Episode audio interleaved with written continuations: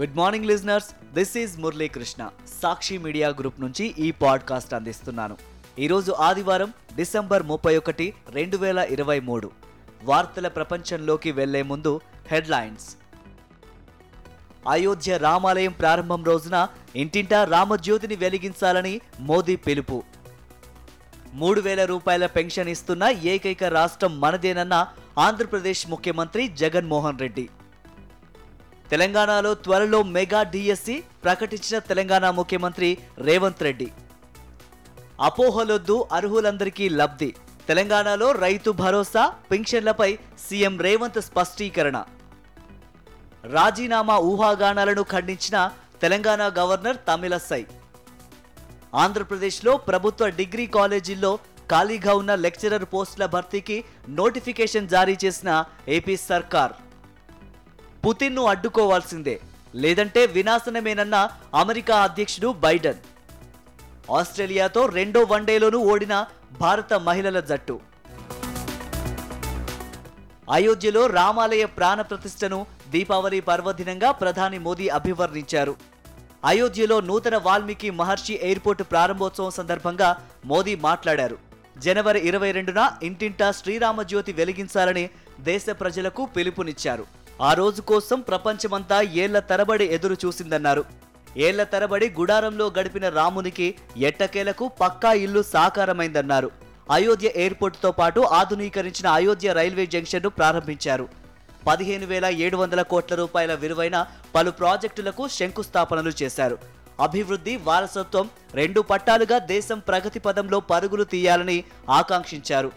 జనవరి ఇరవై రెండున అయోధ్యకు పోటెత్తొద్దని ఎక్కడి వారక్కడే రామాలయ ప్రారంభ వేడుకలో పాలు పంచుకోవాలని విజ్ఞప్తి చేశారు. అయోధ్యలో ఉజ్వల్ పథక పదవ కోట్లవ లబ్ధిదారు ఇంట్లో మోదీ ఛాయ్ ఆస్వాదించారు.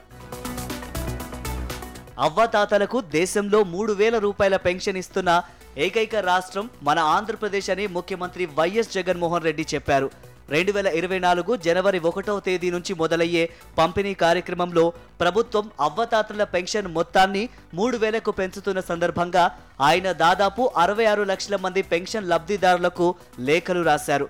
వాలంటీర్లు లబ్ధిదారులకు పెరిగిన పెన్షన్ డబ్బులు అందజేస్తూ వారికి సీఎం రాసిన లేఖ ప్రతులను అందజేయనున్నారు.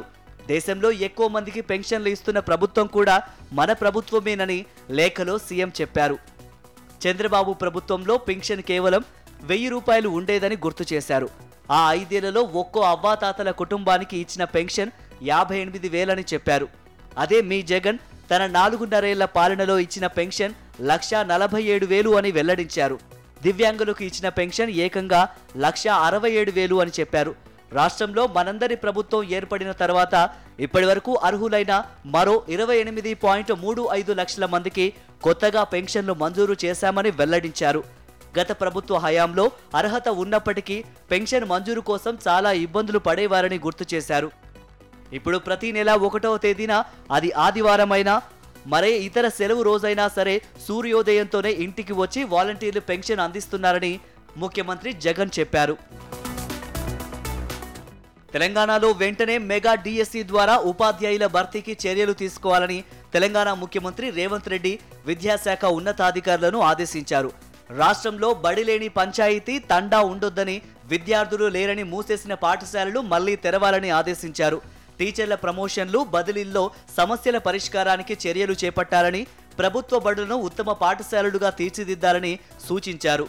మన ఊరు మన బడి కింద నిధుల వినియోగంపై విచారణకు ఆదేశించారు.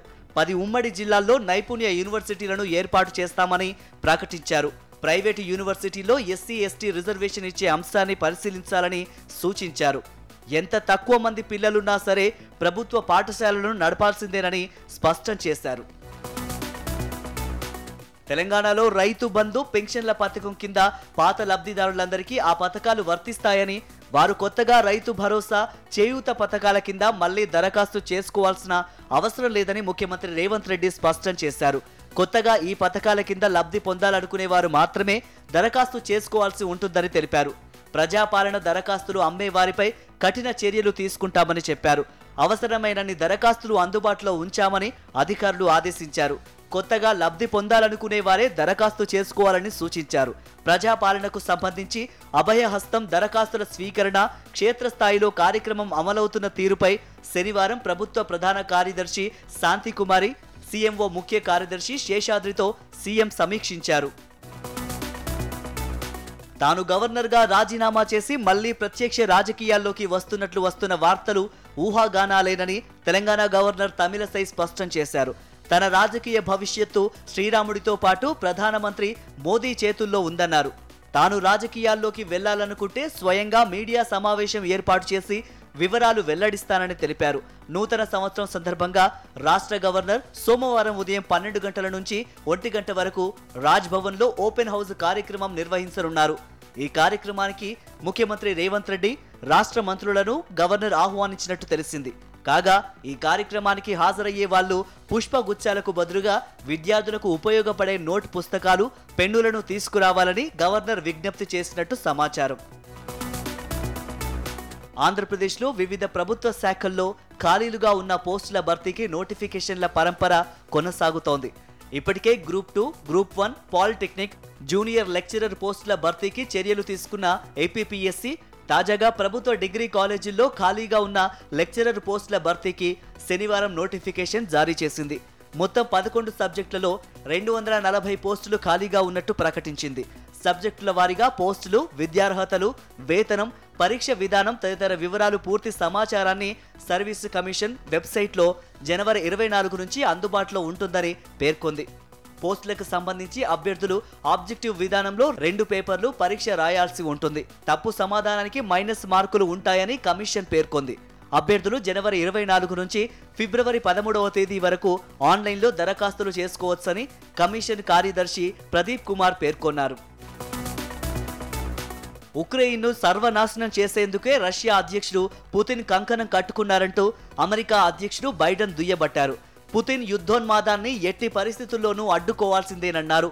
ఉక్రెయిన్పై రష్యా తాజా క్షిపణుల వర్షం కురిపించిన వైనం ఈ ఆవశ్యకతను మరోసారి గుర్తు చేసిందని బైడెన్ చెప్పారు. తమ దేశంపైకి రష్యా ఏకంగా నూట పది క్షిపణులను ప్రయోగించిందని ఈ దాడిలో ముప్పై ఒక్క మంది అమాయకులు చనిపోయారని వందల మంది గాయపడ్డారని ఉక్రెయిన్ అధ్యక్షుడు జెరాన్స్కీ గురువారం ప్రకటించడం తెలిసిందే. రెండు వేల ఇరవై రెండులో యుద్ధం మొదలైనప్పటి నుంచి ఇదే అతిపెద్ద దాడి అని ఉక్రెయిన్ వర్గాలు చెప్పాయి. ఈ నేపథ్యంలో పుతిన్ను అడ్డుకునేందుకు ఉక్రెయిన్కు మరింత సాయం అందిద్దామని అమెరికా చట్టసభ కాంగ్రెస్కు బైడెన్ పిలుపునిచ్చారు. గెలవాల్సిన రెండో వన్డేలో భారత మహిళల జట్టు పోరాడి ఓడింది. సిరీస్ పరాజయంతో ఈ ఏడాదిని ముగించింది.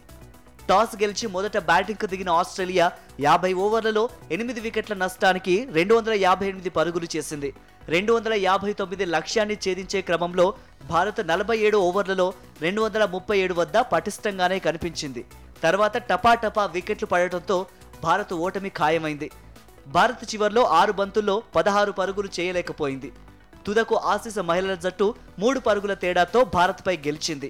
మరో మ్యాచ్ మిగిలి ఉండగానే సిరీస్ను రెండు సున్నా తేడాతో కైవసం చేసుకుంది. గాయం పంటి బిగున భరించిన player of the match Richa Ghosh Jemimah Rodrigues అండతో అద్వితీయ పోరాటం చేసినా ఫలితం లేకపోయింది. సిరీస్లోని చివరిదైన మూడో వన్డే జనవరి రెండున జరుగుతుంది. ఇవి ఇప్పటి ముఖ్య వార్తలు. మరిన్ని లేటెస్ట్ న్యూస్ అప్డేట్స్ కోసం సాక్షి వాట్సాప్ ఛానల్ని ఫాలో అవ్వండి. మీ అరచేతిలో వార్తల ప్రపంచం సాక్షి మీడియా గ్రూప్.